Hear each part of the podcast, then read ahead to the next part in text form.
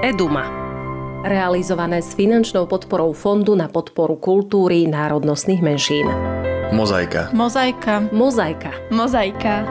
Podcast, ktorý sa venuje téme rómskych detí vyrastajúcich v nerómskom prostredí. Opäť medzi vás prichádzame s novým podcastom Edumy, v ktorom sa chceme prihovárať všetkým náhradným rodičom, ktorí prijali do svojej rodiny rómske alebo polorómske dieťa. V Edume sme totiž robili prieskum a zistovali sme, čo tieto rodiny trápi úplne najviac, na čo by sa chceli pýtať. Volám sa Darina Mikolášová a dnes sa budem rozprávať s Luciou Hargašovou, ktorá je sociálnou psychologičkou, výskumníčkou z Ústavu výskumu sociálnej komunikácie Slovenskej akadémie vied. Vítajte. Dobrý deň, ďakujem za pozvanie. A našim druhým hostom je aj školiteľ, manažér rozvoja Centra príležitosti Valaska Juraj Vozár, ktorý pracuje s dobrovoľnými poradcami pre nerómske rodiny, ktoré prijali rómske dieťa. A sám má veľmi zaujímavý životný príbeh. Juraj, vítame ťa. Dobrý deň. Začnem ale pri vás, pani Hargašová. Vy pri svojom mene na webovej stránke Slovenskej akadémie vied máte nasledujúce prívlastky. Rodičovská rola, učiteľská rola, náhradné rodičovstvo, začlenovanie minorít. Ako si my môžeme ako laici predstaviť, v čom presne spočíva tá vaša práca? Tak ja som vyštudovala psychológiu, pracovala som chvíľu aj v poradni a potom som sa rozhodla spraviť si doktorát, čiže ma viac e, lákala tá vedecko-výskumná práca, to znamená zisťovať, ako to medzi ľuďmi je. A to, že som sociálna pracovnička, znamená, že ma zaujíma, ako ten človek, jedinec funguje v spoločnosti, v skupinách, ako tie skupiny medzi sebou fungujú.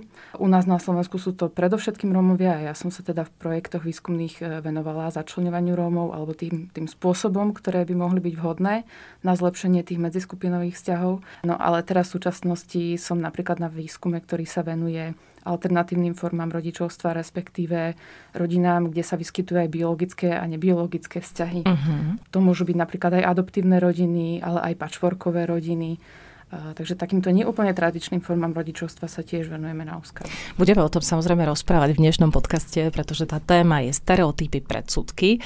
Keď ste sa, pani Hargašová, rozhodovali o svojom budúcom povolení, vy ste mali úplne jasno v tom, že, že pôjdete touto cestou, alebo to bol taký dlhší proces? Bolo to práve, že dlhší proces. Ja som už počas strednej školy vedela, že chcem byť psychologička, ale kde presne nájdem to uplatnenie, e, som nevedela. Myslím, že potom Skôr tie životné cesty ma k tomu priviedli. Keď som v Pezniku pracovala v poradni, tak som stretla profesora Lukšíka a jeho ženu. A vlastne vtedy som začala byť aktívna v občianskom združení Prevencia AD a to sa venovalo aj začlenovaniu Rómov, alebo teda zlepšeniu situácie Rómov, ktorí žijú v Gleoke v Pezinku. Takže tam začali možno také prvé kontakty s tým začlenovaním minority. No a neskôr sa vo mne teda ozval ten duch toho skúmania Takže e, až potom som sa rozhodla, že, e, že pôjdem na Slovenskú akadémiu vied a že výskum bude teda tou mojou oblasťou. A keď hovoríme o výskume, je to viac menej práca s údajmi teoretickými, alebo sa aj musíte osobne stretávať s tými rodinami, spovedať ich napríklad vy osobne? Je to práca veľmi rozmanitá. Pracujeme vlastne s teóriami, kde si musíme veci načítať. E, musím samozrejme si čítať aj zistenia z iných e, štúdí a my sami robíme tie výskumy, ktoré niekedy rozdávame dotazníky a nestretneme sa s tými ľuďmi osobne, ale ja práve robím oveľa viac kvalitatívny výskum, ktorý spočíva v tom, že robíme intervia s ľuďmi alebo si sadne fokusová skupina a rozprávame sa s nimi napriamo alebo niekedy je teda aj s deťmi, mladými, dospelými, ktorí, e, ktorí si zažili nejakú formu náhradnej starostlivosti. Takže je to celkom pestré a stretávam sa s ľuďmi, čo ma teší. Takže je veľmi fajn, že ste e, práve dnes tu v tejto téme. Juraj, e, tvoj príbeh je veľmi zaujímavý. Myslím, že Ty si zažil predsudky aj na vlastnej koži. Si Róm, ale na tebe to vôbec nevidno. Ako je to s tvojimi koreňmi? Odkiaľ pochádzaš, Juraj? Ja pochádzam z Banskej Bystrice a som zo zmiešanej rodiny, kde mama je Rómka a otec je nerom, respektíve asimilovaný Róm. Spolu s nami ako deťmi aj otec žije vlastne v e, rómskej časti rodiny v Banskej Bystrici. Teraz žiješ v Bratislave, často sa ešte vraciaš do, do Banskej Bystrice? Alebo skôr do tej Valaskej, kde e, teda máš aktuálne svoje aktivity? Chodím často aj do Banskej Bystrice, aj do Valaskej, kde chodím teda primárne pracovne. Ja som za posledných 12 rokov žil prevažne v Prahe nejakých 5-6 rokov a posledných 5 rokov v Bratislave, ale snažím sa čo najviac e, chodiť aj teda naspäť za rodinou. Aj sa stretávate teda aj s otcom, aj s mamou? Áno, áno. Otec s mamou stále teda žijú spolu, e, takže stretávame sa. Uh-huh. Aké boli, Juraj, tie také najväčšie predsudky, ktoré teba dokázali dostať, tak povediac, na kolena? To je v celku dramatická otázka. Dostať na kolena. Predsudky, ktoré ma možno šokovali, sa viažú s ranným detstvom, kedy som si začal uvedomovať, e, že v, napríklad v obchode, v potravinách alebo na zastávke, keď som bol s mamou alebo po prípade starkou, tak e, ľudia nejakým spôsobom reagovali zvláštne, reagovali inak, reagovali inak na mňa než na ne a celé mi to tak nejak nesedelo a nechápal som prečo. A pochopiteľne začal som sa pýtať veľa otázok a vtedy v podstate najmä e, moja mama sa mi teda e, veľmi jednoduchou formou snažila vysvetliť, e, prečo tomu tak je, čo to znamená, že sme Rómovia, čo to znamená, že aj ľudia môžu mať ako keby iný prístup, veľakrát možno predpojatý a prečo napríklad na ňu alebo na jej mamu E, pozerajú inak. Keď hovoríš, že si mal veľa otázok, že si sa teda veľa pýtal, e, čo si sa konkrétne pýtal? Aby keď vysielame teraz pre náhradné rodiny, ktoré majú prijaté rómske alebo polorómske dieťa, aby boli na to prípadne pripravení, že aké otázky môžu prísť? Ja už keď som bol veľmi malý, tak e, som mal náročné otázky a toto boli paradoxne jedny z tých ľahších, pretože keď som mal 3 roky, tak som mal existenčnú krízu bytia, čo to znamená e, žiť a prečo tu sme, keď všetci raz zomrieme. Takže to bolo, keď som mal 3 roky. Ti to prišlo také zbytočné, Áno, že na čo tu vlastne takže sme? taký nihilizmus. Ale v tomto istom čase, hej, že naozaj predškolskom, 4-5 ročný, som nechápal a pýtal som sa, prečo? Že či napríklad e, starka niečo spravila niekomu a preto ju nemajú radi. Lebo to vyzeralo tak, že niektorí ľudia určití ju nemajú radi a správajú sa teda k nej inak. To sa začalo spájať e, potom napríklad aj na základnej škole s tým, že nejakí Rómovia, nejakí cigáni boli osočovaní, bolo nadávané, používalo sa to ako nadávka. Nechápal som tomu a bol tam rozkol medzi tou realitou a medzi tým, ako to máme v rodine a medzi tým, čo teda hovoria tie iné deti. A takže mal som tam také keby nesúlad, že čo sa to vlastne deje. Lucia, obrátim sa na vás. Keď si teraz odmyslíme tú pracovnú stránku tohto mm. rozhovoru a pracovnú sféru vašu, kedy ste sa vy poprvýkrát osobne stretli s nejakými predsudkami. Možno sa nemuseli ani týkať vás, ale ste si jednoducho všimli, že niekto má predsudky voči niekomu inému?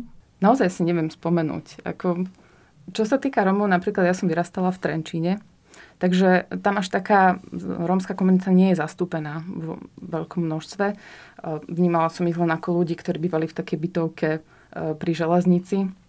Ale osobne som mala akože celkom dobré skúsenosti s Rómami. Mm-hmm. Môj e, vyučujúci na speve bol Róm.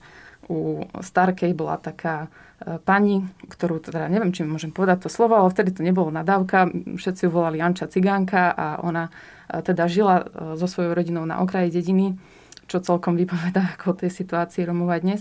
A, a chodívala navštevovať viaceré ženy a vždycky vymenala nejako ten tovar. Dneska by sme povedali, že, že to bol veľmi dobrý recyklačný prístup aj second hand, ale teda boli tie vzťahy celkom normálne, bežné. Aj keď som cítila, že, že ľudia nepristupujú úplne rovnocenne k tej pani, ale, uh, ale tie vzťahy boli v poriadku a, a milé. Čiže Dobre. možno, že to bolo, to bolo niečo, čo som tak dokázala vnímať. Vtedy Dobre, a keď ste, keď ste pristúpili k tomu, že ste povedali, že idete teda touto profesnou cestou a budete sa venovať tým predsudkom, nestretli ste sa s tým, že toto asi, asi nie je dobrá cesta, že, že tie predsudky boli aspoň v tejto sfére? No tak áno, keď, e, keď už som bola psychologička a bola som napríklad súčasťou toho občianského združenia, že sme riešili takéto aktivity, alebo keď som niekomu povedala, aj teraz keď niekomu poviem, že, že skúmam teda minority Rómov a ich začlenovanie, tak veľakrát dostanem poučenia od okolia. Uh-huh. Aké napríklad? No teda, že čo treba s tými Romami spraviť, a, eh, alebo teda, že či si zaslúžia, čo nezaslúžia a, či sú leniví alebo nie sú leniví a tak podobne.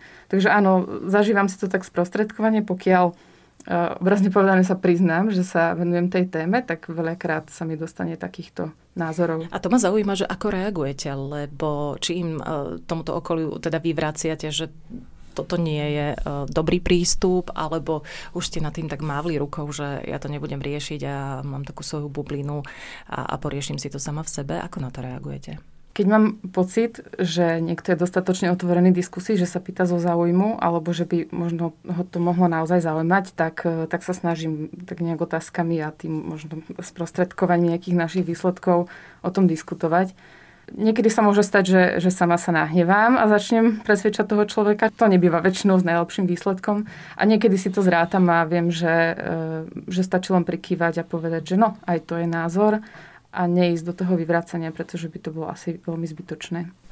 Juraj, eh, vrátim sa k tebe a vrátim sa k tomu, že naozaj nevidno a nepôsobíš eh, tak, že by si mal tie jednotlivé znaky rómske. Naozaj to na tebe nevidno. A preto sa chcem spýtať, či je to, že to na tebe nevidno, že si Róm, eh, podľa teba výhoda alebo nevýhoda? Respektíve, kedy si to začal vnímať ako výhodu alebo nevýhodu? Samozrejme, výhoda to je v tom, že nemusím sa ja vlastne dennodenne a v okolnostiach bežného života s tým stretávať, vôbec to riešiť, čo sa týka mojej osoby. Hej? Iná situácia je, čo sa týka teda e, členov mojej rodiny a mojich blízkych. A, takže vlastne tam je taký, taký v úvodzovkách dvojitý meter a, e, z nejakého okolia.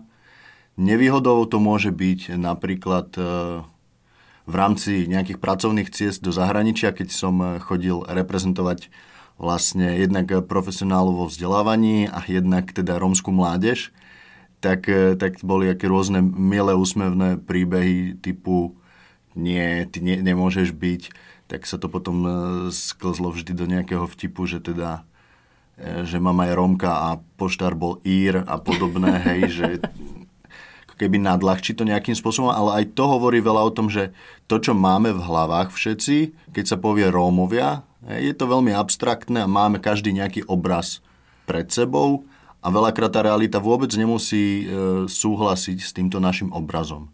A jedine konkrétne skúsenosti s konkrétnymi ľuďmi vlastne môžu nám pomôcť meniť alebo možno vyfarbiť, možno doplniť tento obraz. Pani Hargašová, opäť sa vrátim k vám. V nadväznosti aj na tie slova, ktoré teraz povedal Juraj. Platí to?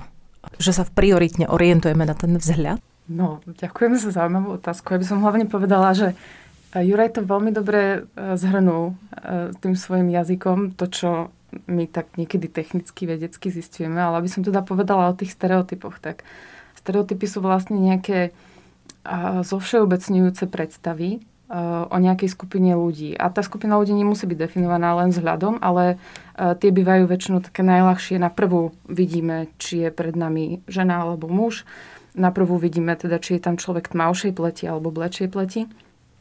Alebo teda, ak počujeme, ako rozpráva, tak e, zistíme, že či je to cudzinec alebo je to nejaký našinec. Takže takéto prvé viditeľné alebo počuteľné znaky nás väčšinou vedú k tomu, aby sme rýchlo toho človeka zaradili do nejakej skupiny. A v tom môžu byť stereotypy užitočné, že, že nám pomáhajú tú situáciu rýchlo zhodnotiť. Zadefinovať. Áno.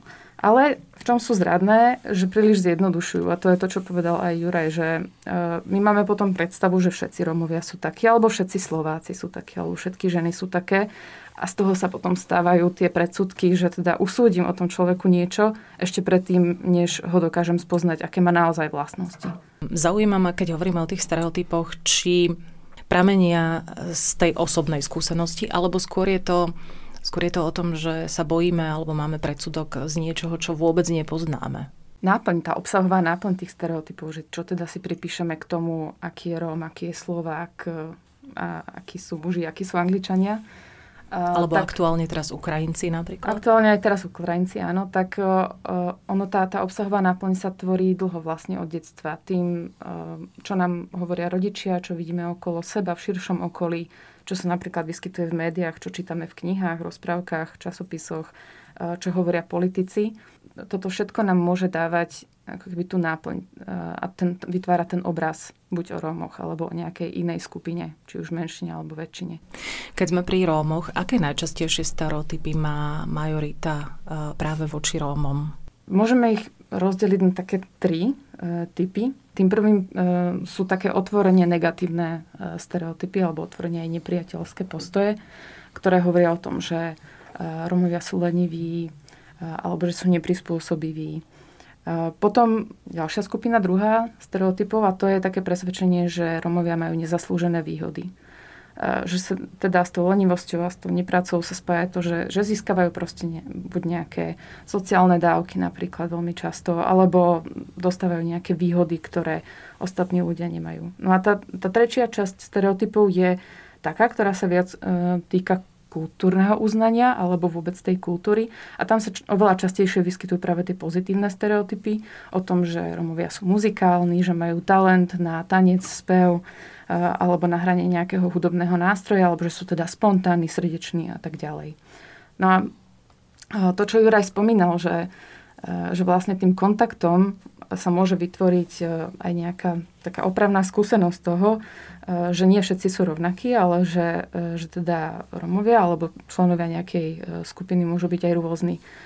Juraj ide zareagovať, dám ti rado slovo. Ja stále verím a dúfam, že to tak je naozaj, že tými konkrétnymi skúsenosťami a s konkrétnymi ľuďmi sa tieto naše e, obrazy menia, ale zároveň musím povedať, e, že aj v rámci nespočetných e, školení, vzdelávaní s mladými Romami a Romkami, tak tam bolo jedno spojitko, ktoré mali ako, ako osobnú skúsenosť. A to bolo to, že z, zo strany majority dostávali taký, tak, takú spätnú väzbu, že no ale ty si taký šikovný, ty si taký múdry, ty si taký prajný, ty si tá výnimka. Mm-hmm, ty si ten iný. Hej, a tento fenomén výnimky, naozaj to je, že rómska výnimka, že ani tá konkrétna silná skúsenosť nenarušila ten stereotyp, pretože bol spôsobený, tak ako povedala teda Lucia, všetkým tým od médií, cez históriu, cez kultúru. Čiže si to potom človek zase ďalšou skratkou no, ty si síce iný, ale nezmením ten svoj názor, lebo však to počúvam roky mm-hmm. od všadial. A ja naozaj, akože za svoj život som spoznal stovky, možno viac ľudí, detí, mladých ľudí, starších ľudí, ktorí boli týmito výnimkami. Tak... A konec koncov aj teba sa to dotýka, aj tebe to podľa mňa hovoria, že si tá výnimka, nie? Všetci sme výnimky. E, to znie tak akože hypisácky krásne a, a príliš možno akože srdiečkovo, ale tak všetci sme výnimky v nejakom slova zmysle. A keď tebe povedia, že e, ty si iný, si tá výnimka, tak ty ako zareaguješ na to? Obhajuješ tú, tú väčšinu, ktorá tou výnimkou napríklad nie je, ktorá pod to nespadá? Záleží od situácie. Niekedy to človek môže zahrať do autu, a otočiť to na nejaký vtip, niekedy môže ukázať na pár ďalších konkrétnych príkladov a otvoriť debatu či to tak teda naozaj je a naozaj možno sa skúsiť na to pozrieť. E, niekedy povedať ďakujem a odísť, uh-huh. alebo naozaj mať akože hlbokú debatu. Naozaj záleží od situácie. Lucia Hargašová zo Slovenskej akadémie vied e, prikyvuje e, počas celého tohto, tohto e, prologu.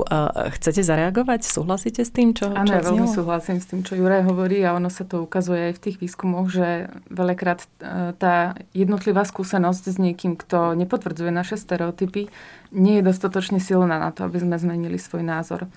To je asi preto, že všetci máme v sebe ten mechanizmus, že máme nejakú tú svoju skupinu, kam patríme, a potom vnímame tu nejakú inú, e, ktorá nie je našou. No a v tomto prípade povedzme, že, že sú to teda neromskí Slováci a, a členovia rómskej komunity. No a my máme tendenciu tých iných, e, ku ktorým nepatríme, vnímať tak jednoduchšie. A že sú teda všetci rovnakí. A ak niečo túto našu predstavu naruší, tak máme potrebu si zachovať ten názor, čo bol predtým, lebo by to nejak nás ohrozovalo. Zároveň si myslím, že teda tá naša skupina, alebo máme tendenciu si myslieť, že tá naša je lepšia, než, než je tá, tá cudzia, tá iná skupina. Uh-huh. No a toto sa v nás teda bije, ale ako keby čím je viacej takýchto skúseností, tých výnimiek, ako hovorí Juraj, alebo tých kontrastereotypných, tak tým je to lepšie. A samozrejme lepšie, čím viac sa stávajú normou, že sú teda bežne viditeľné v tom spoločenskom živote. Čo nám sa teraz ešte nedieje asi v dostatočnom množstve, ale je tam teda potenciál toho, že toto by mohlo zmeniť nazranie spoločnosti na rómskú menšinu. Keď hovoríme o náhradných rodinách, pre ktoré uh, teraz vysielame, uh, ja musím povedať, že ja mám tiež osvojeného synčeka a keď som šla do adopcie, tak som sa vždy stretávala s tým, alebo prevažná väčšina ľudí mi hovorila, že dúfam, že si neadoptuješ rómske alebo polorómske dieťa.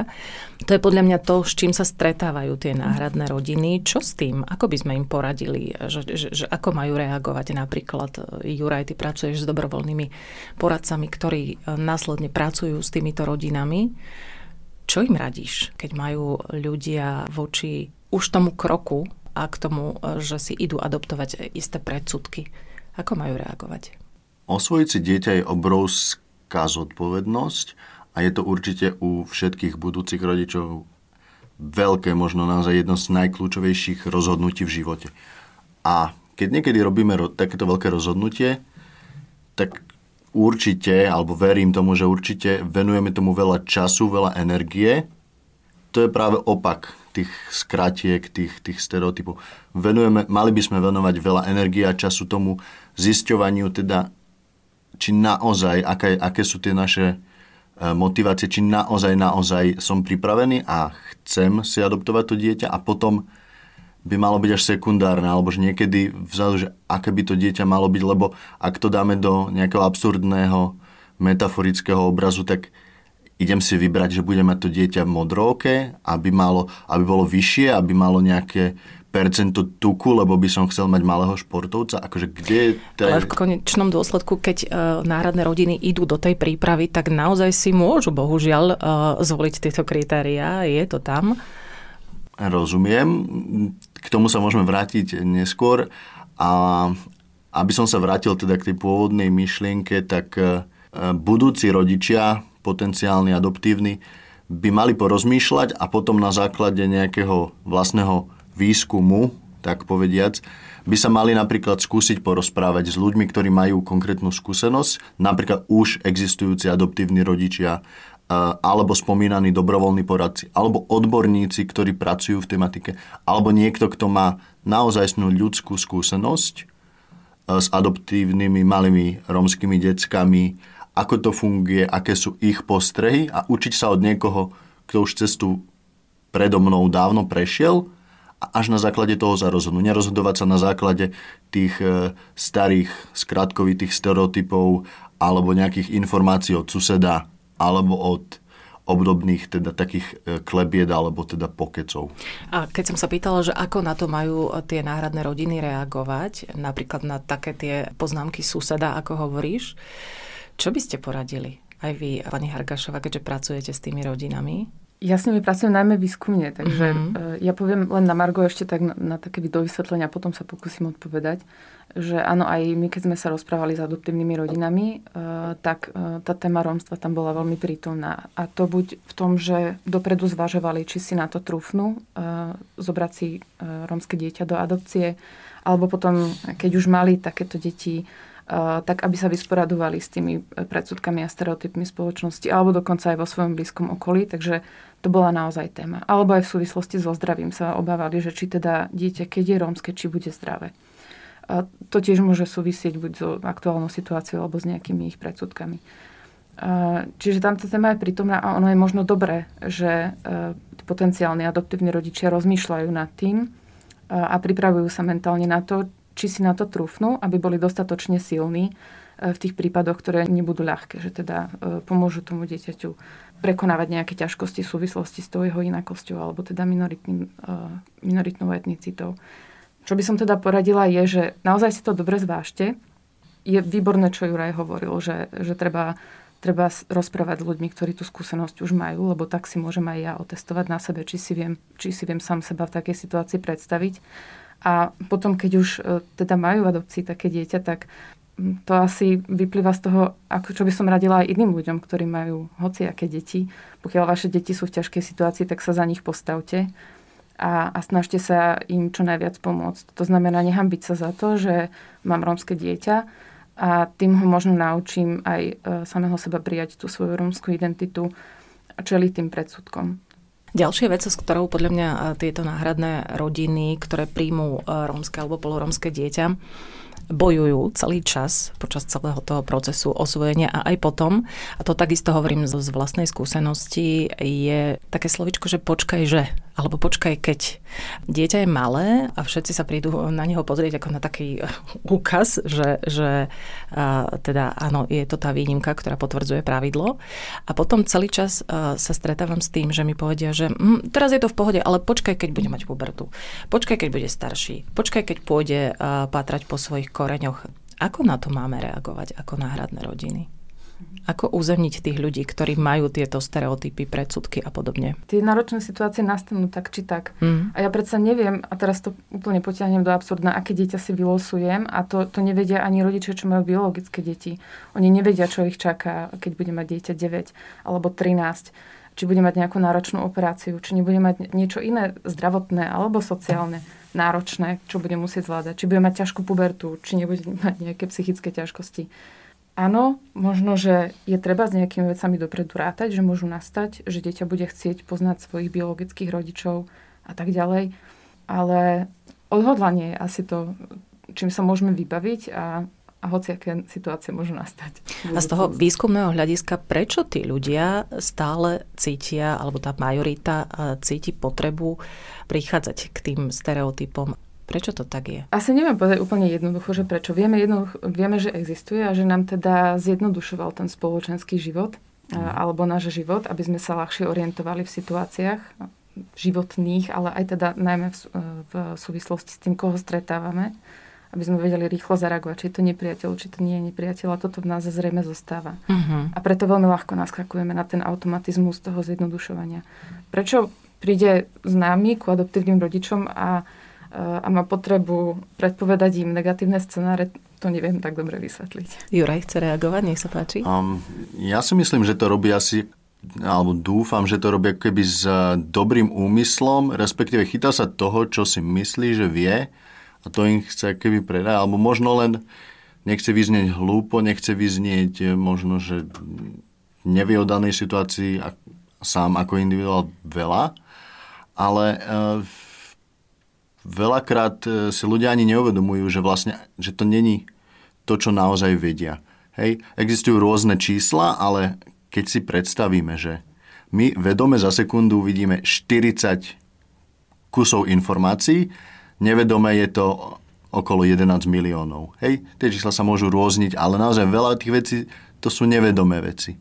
Hej, čiže takisto nevedome veľakrát preberáme a, a skratkujeme naozaj tie naše krásne stereotypy. A v tom je to super, lebo však bez týchto skratiek by ten náš mozog nezvládal fungovať.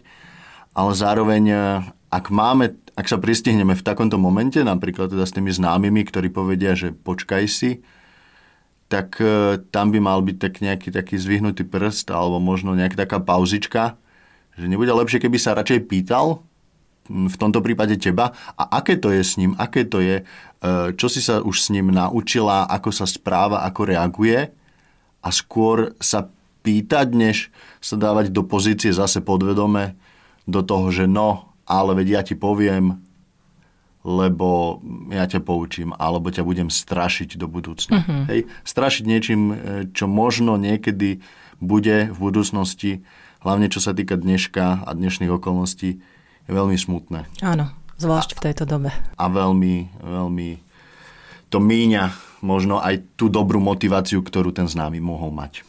Presne tak. Lucia, poďme opäť k tým výskumom. Má celkovo majorita stále odmietavý postoj voči, voči Rómom? Silnie to, alebo ako to je? Tak v súčasnosti majorita ešte stále má prevažne negatívne postoje e, voči Rómom. To sa nám opakovane ukazuje a aj napriek niektorým integračným snahám, ktoré boli dokonca na úrovni národných politík, volalo sa to rómska dekáda, kedy sa teda investovalo do toho, aby sa zlepšili tie vzťahy medzi majoritou a minoritou, alebo zlepšili podmienky Rómov, tak ukazuje sa, že to neprinieslo úplne tie želané výsledky. No, takže v súčasnosti na Slovensku z nášho reprezentatívneho výskumu, alebo teda z roku 2019 vychádza, že ešte stále 80 e, tých opýtaných sa stotožňovalo s tým, že Romovia na Slovensku majú nezaslúžené výhody. To je naozaj veľa, hej, 4 z 5 ľudí.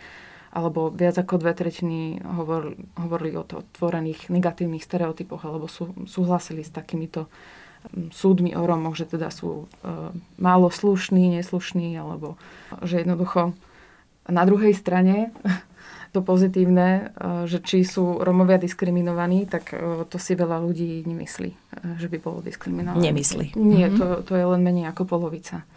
Takže na jednej strane ako súhlasia s týmito veľmi negatívnymi stereotypmi ľudia a väčšina z nich, ale nezdá sa im, že by Romovia boli diskriminovaní. A to súvislí asi aj s tým, že im neuznávajú tie nejaké benefity alebo ten ich, tú ich zlú situáciu. Napriek tomu, že to je tá prevládajúca predstava o Romoch. Takže t- takéto častokrát kontraindikujúce názory alebo protichodné názory ľudia majú.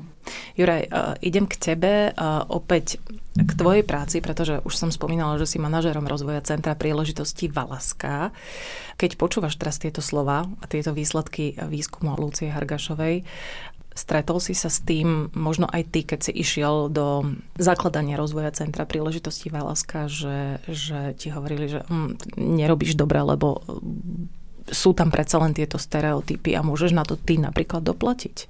Centrum príležitosti Valaska je taký unikátny koncept. E, my už roky vytvárame pri Brezne vo Valaskej centrum a je to centrum, ktoré naozaj by malo poskytovať multifunkčné služby a otvárať možnosti ľuďom aj E, rómskym komunitám, ale aj e, majoritnému obyvateľstvu a vlastne všetkým, ktorí tu či už pomoc alebo nejakú asistenciu potrebujú. Toto centrum sa skladá e, z služieb poradenského a komunitného centra. Poskytujeme priamo ľuďom, ktorí sú ťažko uplatniteľní prácu. A poskytujeme im tam vzdelávanie, rozvoj zručnosti, keby možnosti, ako sa postupne a lepšie uplatniť v budúcnosti, či už v práci, či už e, v lepšom vzdelaní. A toto centrum, keďže je na Horehroni pri Brezne, tak priamo je možno jedným z tých dôkazov, ako sa dajú robiť veci, aj keď nedá, my musíme sa pozrieť do minulosti. Tak ako bola spomenutá dekáda rómskej inklúzie, tak to bolo taká, že pokus o náplasť niečoho veľkého systémového a to sú napríklad politiky, ktoré priamo exkludovali e, rómskú menšinu, nielen teda na Slovensku, ale e, v našom prípade na Slovensku. A to sú naozaj 10 ročia a 10 ročia systémových veľkých zmien, vysídlovania Rómov, ďalších veľkých historických nejakých mechanizmov, ktoré vlastne vyústili v situáciu, ktorá je tu dnes. Hej, my sa veľakrát chceme pozrieť na to zase skrátkovito, stereotypne a možno na úrovni tých ľudí, jednotlivcov, ale zase skrátkovito a poviem, že no ale Fero je lenivý, jasné, a Fero je Romák, no jasné. Tomu všetci rozumejú, aké to vôbec nemusí byť pravda, ale už nikto sa nepozrie na to, kde Fero vyrastal, aké vzdelanie majú jeho rodičia, aké možnosti mali jeho rodičia a starí rodičia. A naozaj, e, ak chceme komplexné problémy riešiť jednoducho, tak e, nesmerujeme k lepším zajtrajškom. A nedá mi opäť. E, na tej Ukrajine sa deje, čo sa deje, preto, že niekto tvrdí, že existujú jednoduché riešenia, klamlivé riešenia a agresívne riešenia niečoho, čo jednak nie je pravda, je vymyslené a je komplexné.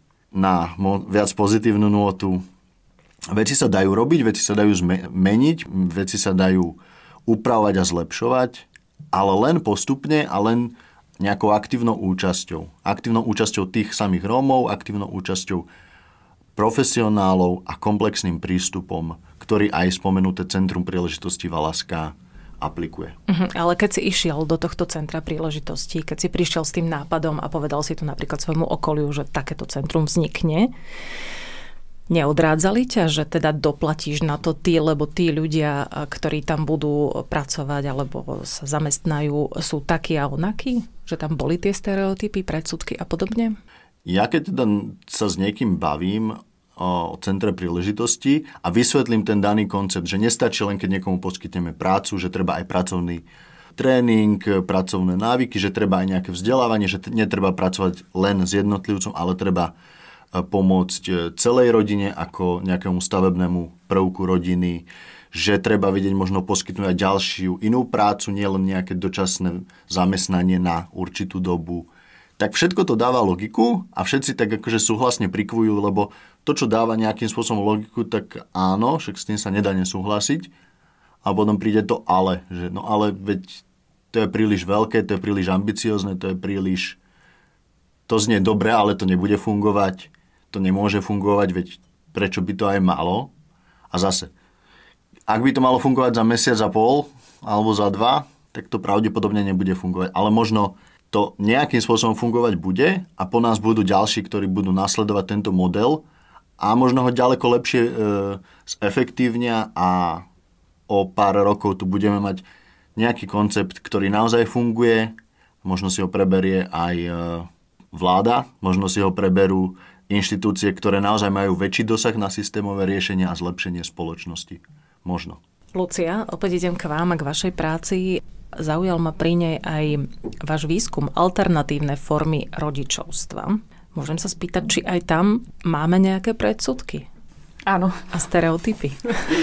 Dá jednoduchá odpoveď na vašu otázku, ale tá, tá zložitejšia je, že áno, čo zistujeme, tak e, veľakrát opäť v médiách, ale aj v tom, ako ľudia rozprávajú o rodine, tak prevláda nejaká predstava tradičnej rodiny. Uh-huh. Ak by sme vôbec mali tradičnú rodinu pomenovať vedecky, tento pojem sa vo vede veľmi nepoužíva. Uh, skôr poznáme niečo ako nukleárna rodina. Čiže to, čo si ľudia väčšinou predstavujú pod tradičnou rodinou, je tá nukleárna základná rodina, otec, mama, dve deti, povedzme, že pes alebo mačka. Teda sú tam heterosexuálny pár, poväčšinou sú bieli a tak, aj keď sa pozrete na reklamy a tak podobne. No tento pojem sa začal používať tradičná rodina, tradičná rodina a, a je to vlastne nejaký, e, nejaká stereotypná predstava, alebo teda veľmi zjednodušená predstava o rodine, pretože to, ako ľudia žijú svoju realitu, ako rodiny žijú svoju realitu, je oveľa pestrejšie. A, e, a my zistujeme, že čím ďalej, tým viac detí sa rodí mimo manželskom zväzku teraz možno je to okolo 40%, neviem presne. Niektorí z tých partnerov spolu žijú, neskôr sa zoberú, niektorí spolu žijú a sa nezoberú. Niektoré deti sú vychovávané, alebo teda mnohé jednorodičovskými rodinami, či už single mamami alebo otcami. Sú tu LGBT páry, ktoré vychovávajú deti, či už biologické, alebo polobiologické, alebo aj nie úplne svoje vlastné, ale vychovávajú a sú tu, sú tu ľudia, ktorí sú v staršom veku, než by sme e, považovali ako niektorí za vhodné mať deti a tiež vychovávajú tieto rodiny. A tiež, na čo niekedy zabudáme, je, e, že, že rodiny ešte možno 5 dekád dozadu vôbec e, nevypadali ako táto nukleárna, ale boli to viacgeneračné rodiny v jednej domácnosti, kde častokrát muži neboli prítomní, lebo buď boli na poli, alebo boli odcestovaní niekde úplne inde, čo sa teda deje aj teraz mnohým rodinám, že jeden z rodičov e, chodí na 2-3 týždne preč. Takže tá, tá žitá rodina vyzerá oveľa e, rôznorodejšie a pestrejšie než tá zjednodušená predstava povedzme tradičnej rodiny. A máme podľa vás šancu upraviť si tie stereotypy, keď hovoríte teraz, že 5 dekád dozadu to bolo inak a teraz je to opäť inak. Sme blízko k tomu, že, že sa to zmení? Podľa toho, čo, sa, čo zase počujeme od ľudí a, a čo sa s nimi rozprávame, či už e, z dotazníkov alebo z interviu, tak niektoré veci sa postupne dostávajú do do takej ako keby bežnej normy. Teda to, že ľudia povedia, že toto je už bežné, už som si na to zvykla. Možno to nepovažujú, za ideál, že ešte stále to, to manželské spojenie a deti vychovávané tu môžu predstavovať nejaký ideál pre niekoho viac dosiahnutelný, pre niekoho menej.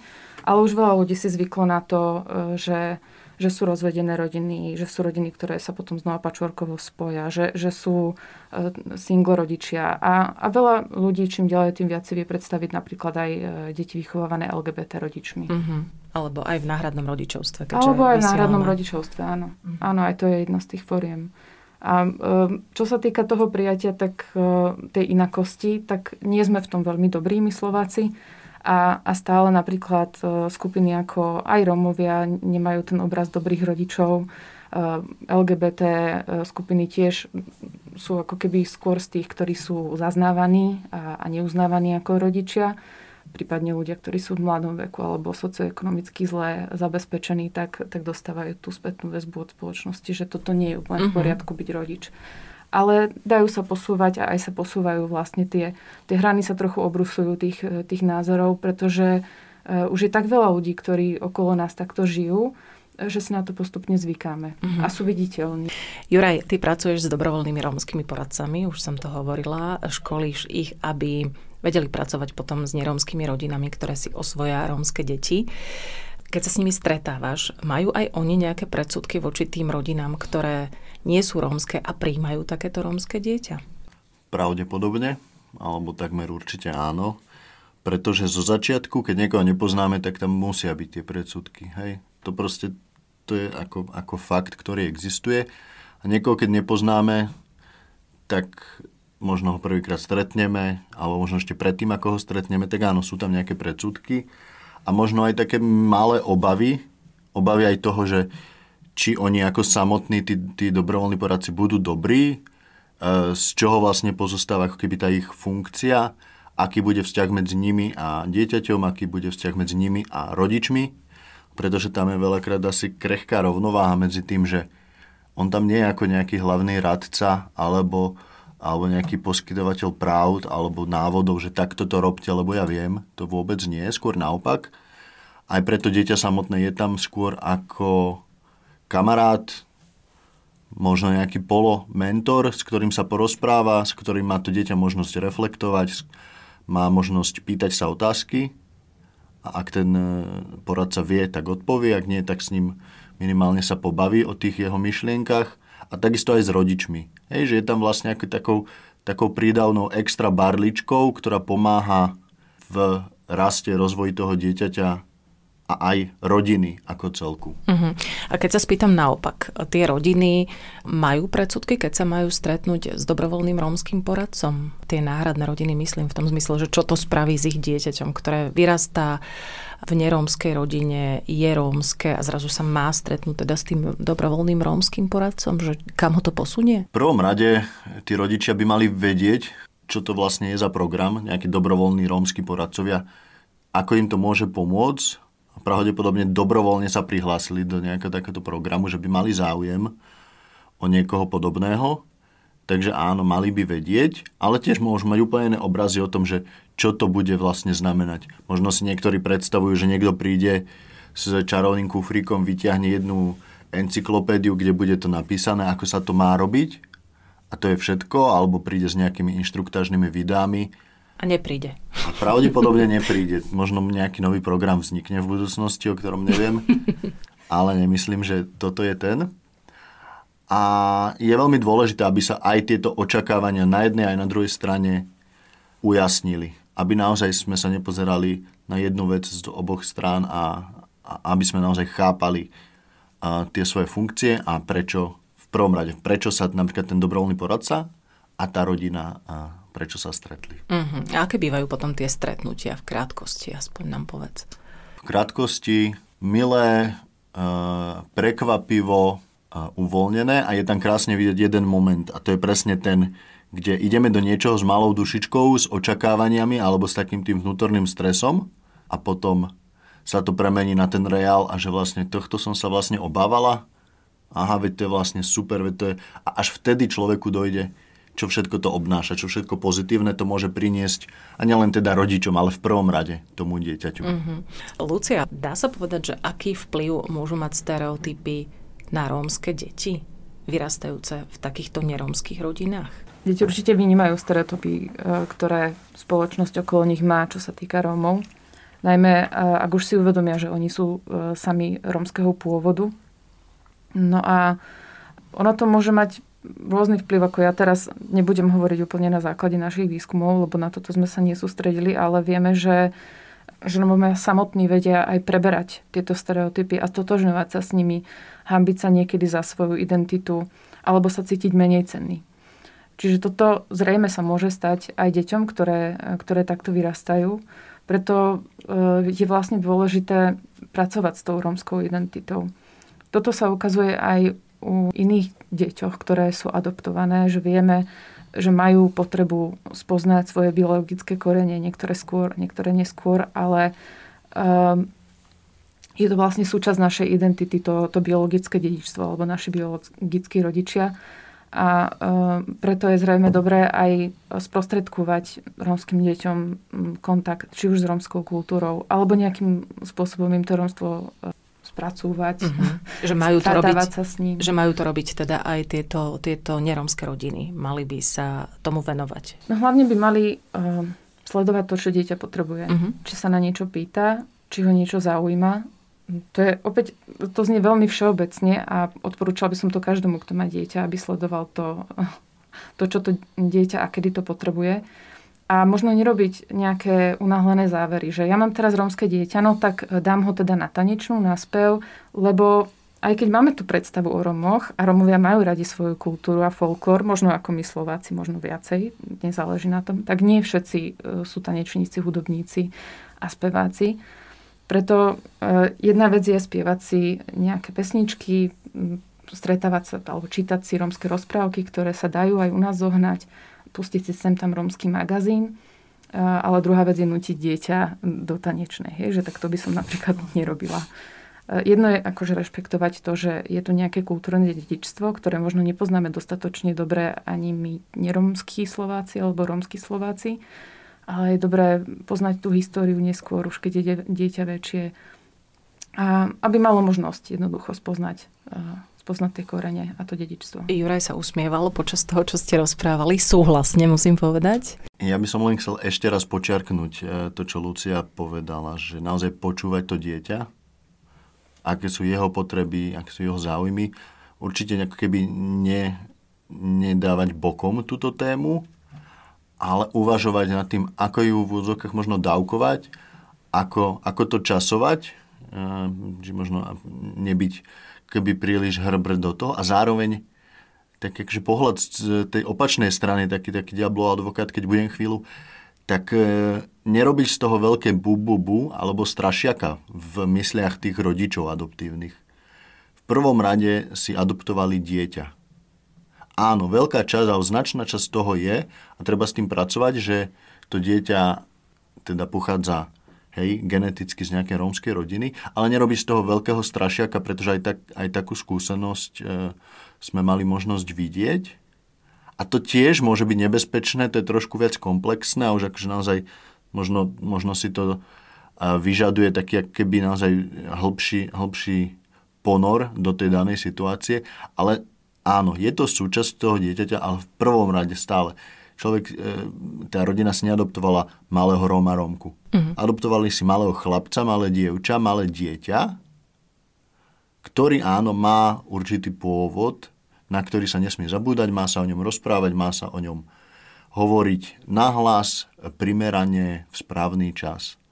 Ale teda tretíkrát to počiarknem, že naozaj počúvate to dieťa, čo sú jeho záujmy a čo sú jeho potreby. Ďakujem, že si to počiarkol. Lucia Hargašová zareaguje. Ja som počula, ako Juraj hovoril o tom nerobiť z toho strašiaka. S tým sa zase tiež veľmi stotožňujem, totiž to niektorí rodičia alebo ľudia si môžu myslieť, že teda mám, mám rómske dieťa a e, jeho rodičia boli takí a takí a tým pádom to dieťa bude úplne rovnaké, bude ho čakať úplne rovnaká cesta, tak tomuto by sa mali naozaj vyvarovať, ako keby e, opakovaniu rôznych negatívnych posudkov posudkov alebo vzorcov, možno. vzorcov. No, opakovania o tom, akí boli možno, že zlí tí rodičia alebo zlí Romovia a hlavne nebuď takýto, ako boli tvoji mm-hmm. rodičia.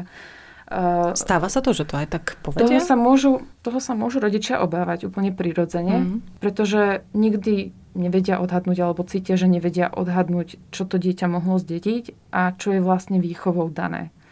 Tá obava je ako keby prirodzená, ale je dobre neprenášať ju na to dieťa, lebo tým môžeme vytvárať taký negatívny obraz o sebe u toho dieťaťa. Takže radšej naozaj, tak ako hovorí Juraj, nerobiť z toho strašiaka, brať to ako niečo prirodzené, sem tam si uvaríme niečo, čo je možno rómsky recept, sem tam si prečítame rozprávku, ktorá je rómska, sledujeme, či dieťa sa pýta, na čo sa pýta, na to odpovieme, ale ako citlivo s rešpektom k tomu, že ono sa predsa stotožňuje alebo neskôr stotožní s tým romstvom, čiže hoci čo my mu sprostredkujeme, bude tiež súčasťou toho seba obrazu. A tu ešte len dodám, že v prvom rade, aby sme mohli poskytnúť takúto detabuizáciu, teda, alebo debubakizáciu, že nerobí toho bubáka z toho. To je krásne slovo, debubakizácia. To zavedieme. v prvom rade my musíme sa s tým oboznámiť, hej, aby sme toho, toho bubáka vymazali. A až potom vlastne môžeme nejakým spôsobom uh, sa o tom veľmi normálne, otvorene baviť, lebo čokoľvek je zakázané, čokoľvek, o čom sa nesmie rozprávať a tak ďalej, tak to dieťa pravdepodobne oveľa skôr, než si myslíme, to zachytí. Aha, počkaj, tu sa niečo deje, aha, o tomto sa nesmieme baviť, o čo ide? A zrazu môže nastať až nejaká naozaj demonizácia počkaj, a o čo ide? Aha, tak ja som teda Rom, nie som, o čo ide? A Romovia, aha, a už začne e, roztáčať teda nejaké, nejaké víry fantázie, možno nejakých informácií, ktoré zďaleka nemôžu byť e, správne a to môže byť nebezpečné pri tom zjednodušovaní tej inej skupiny, v tomto prípade teda Romov, že tí Romovia sú takí a onakí, tak máme ešte aj tendenciu esencializovať. To je také zložité slovo, ale vlastne znamená to, že všetky tie vlastnosti, ktoré im pripisujeme, alebo teda mnohé z nich, považujeme za nejako prirodzene dané alebo biologicky podmienené, hej, aj to, aj to tancovanie a tak podobne, pričom to sa nepreukázalo, že, že by mali všetci Romovia nejaký gen pre tanec, ale máme tendenciu to tak vnímať, že teda to majú v krvi. Čiže ak to okolie reaguje takto, tak predpokladám, že, že vychádza z tej milnej predstavy, že, že to dieťa dostalo, ja neviem, akú genetickú výbavu, uh-huh. ktorá zobrazuje všetky moje predstavy o Romoch, asi skôr tie negatívne, a teda ono to raz niekedy vybuchne. No, ale my do génov nedostávame presné podoby nášho konania. My môžeme byť viac temperamentní alebo menej. Neromské deti môžu byť ako z divých vajec môžeme byť viac kľudní, viac nadaní na to alebo na tamto, ale to, či budeme dobrí ľudia a či sa budeme správať korektne a férovo k ostatným, tak e, o tom viac hovorí tá výchova.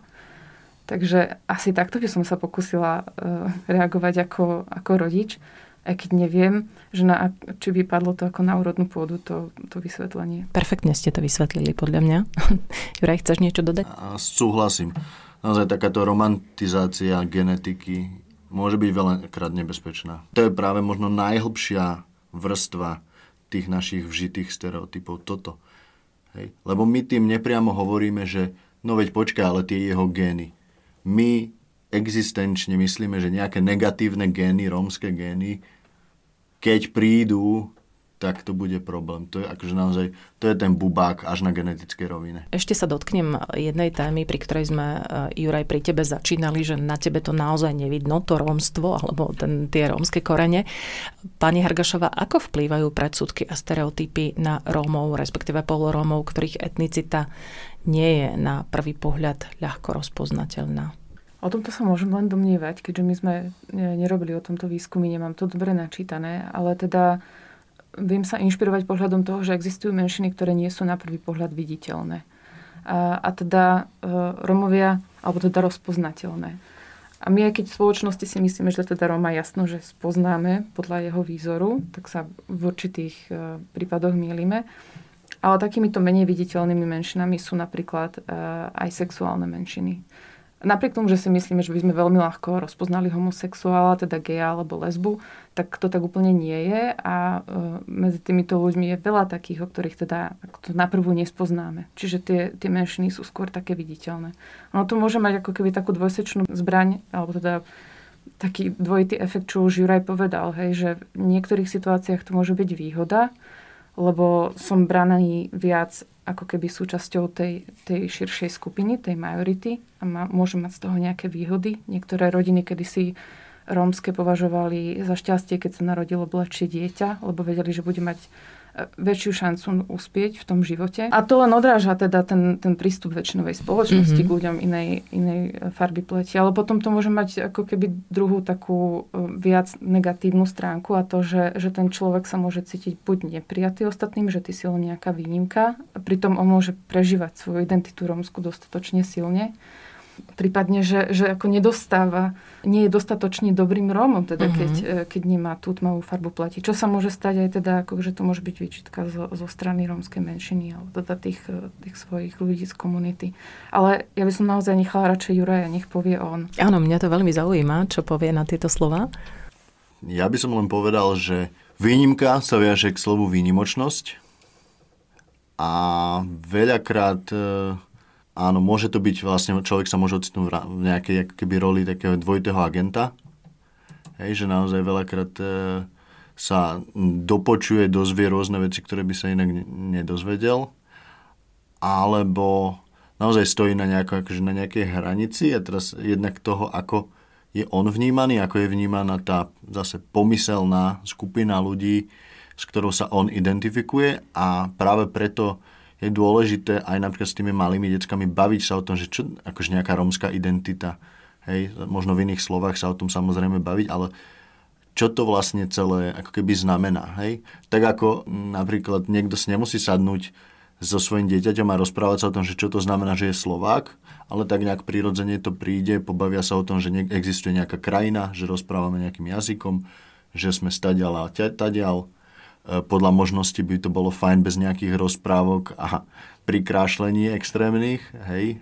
Takže akože toto je veľmi dôležité, aby sa o tom ideálne rodičia, alebo teda niekto blízky s tými deckami bavil aby tam nenastalo nejaké takéto ešte ďalšie nejaké vykorenenie alebo nejaké otázky a nejaká možno až postupná strata identity. Druhá vec je, e, a to opäť poviem e, na základe vlastnej skúsenosti, že ja sa riadím tým, že keď zamlčím svojmu synovi tie korene, alebo to odkiaľ pochádza, tak ako ja môžem od neho chcieť, aby mi hovoril úplne také veci, ktoré, ktoré on považuje za tajné a ako môžem chcieť, aby ten náš vzťah bol pekný a úprimný.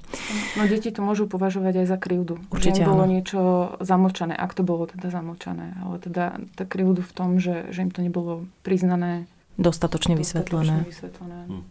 Zároveň to ako keby potvrdzuje tú hypotézu, že to je niečo zakázané, možno potenciálne zlé, možno niečo náročné, ťažké, možno... Ak sa o tom akože tí rodičia nebavia s dieťaťom, tak okrem toho, že tomu dávajú váhu, takú tú nejakú nebezpečnú, tak potom e, je tam pravdepodobnosť, že začne preberať tie informácie, názory možno z nejakého iného kolektívu, možno z majority, možno od detí, možno e, od niekoho blízkeho, kde sa teda dopočuje tie informácie.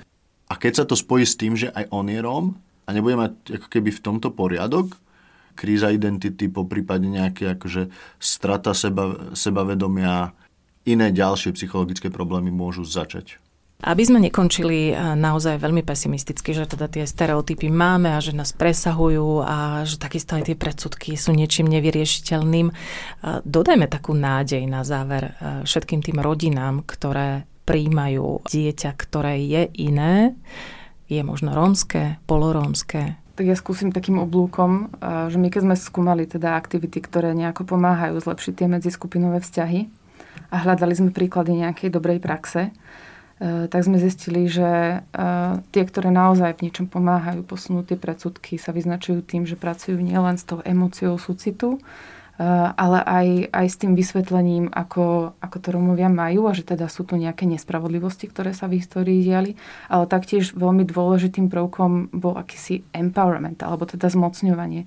To znamená, že že Rómovia a Rómky sú prítomní e, v tých situáciách, kedy sa o nich rozhoduje, že sú ich súčasťou, že povedia svoj názor, že im poskytujeme nejakú podporu v tom, aby dokázali zastávať svoje vlastné práva, e, či už nejakým školením, alebo, eh, alebo stretávaním sa eh, s ďalšími ľuďmi, ktorí majú podobnú situáciu.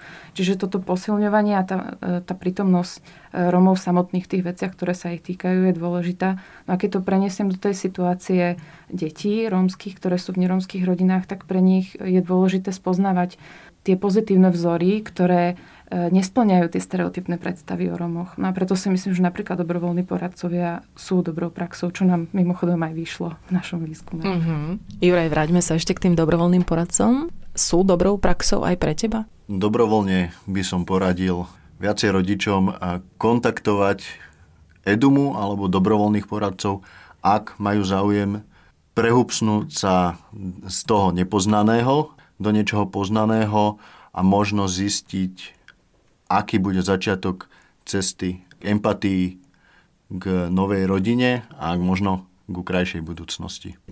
Ja na záver priznám, že ja som si ťa vybrala ako takého dobrovoľného poradcu pre svojho štvoročného syna, ktorého som si osvojila, ktorého tu teda už neraz spomínam. keď príde on za tebou s predsudkami, alebo ktorékoľvek iné dieťa, ktoré si ťa vyberie, alebo ktorého rodina si ťa vyberie, čo mu povieš, keď sa stretne s predsudkami?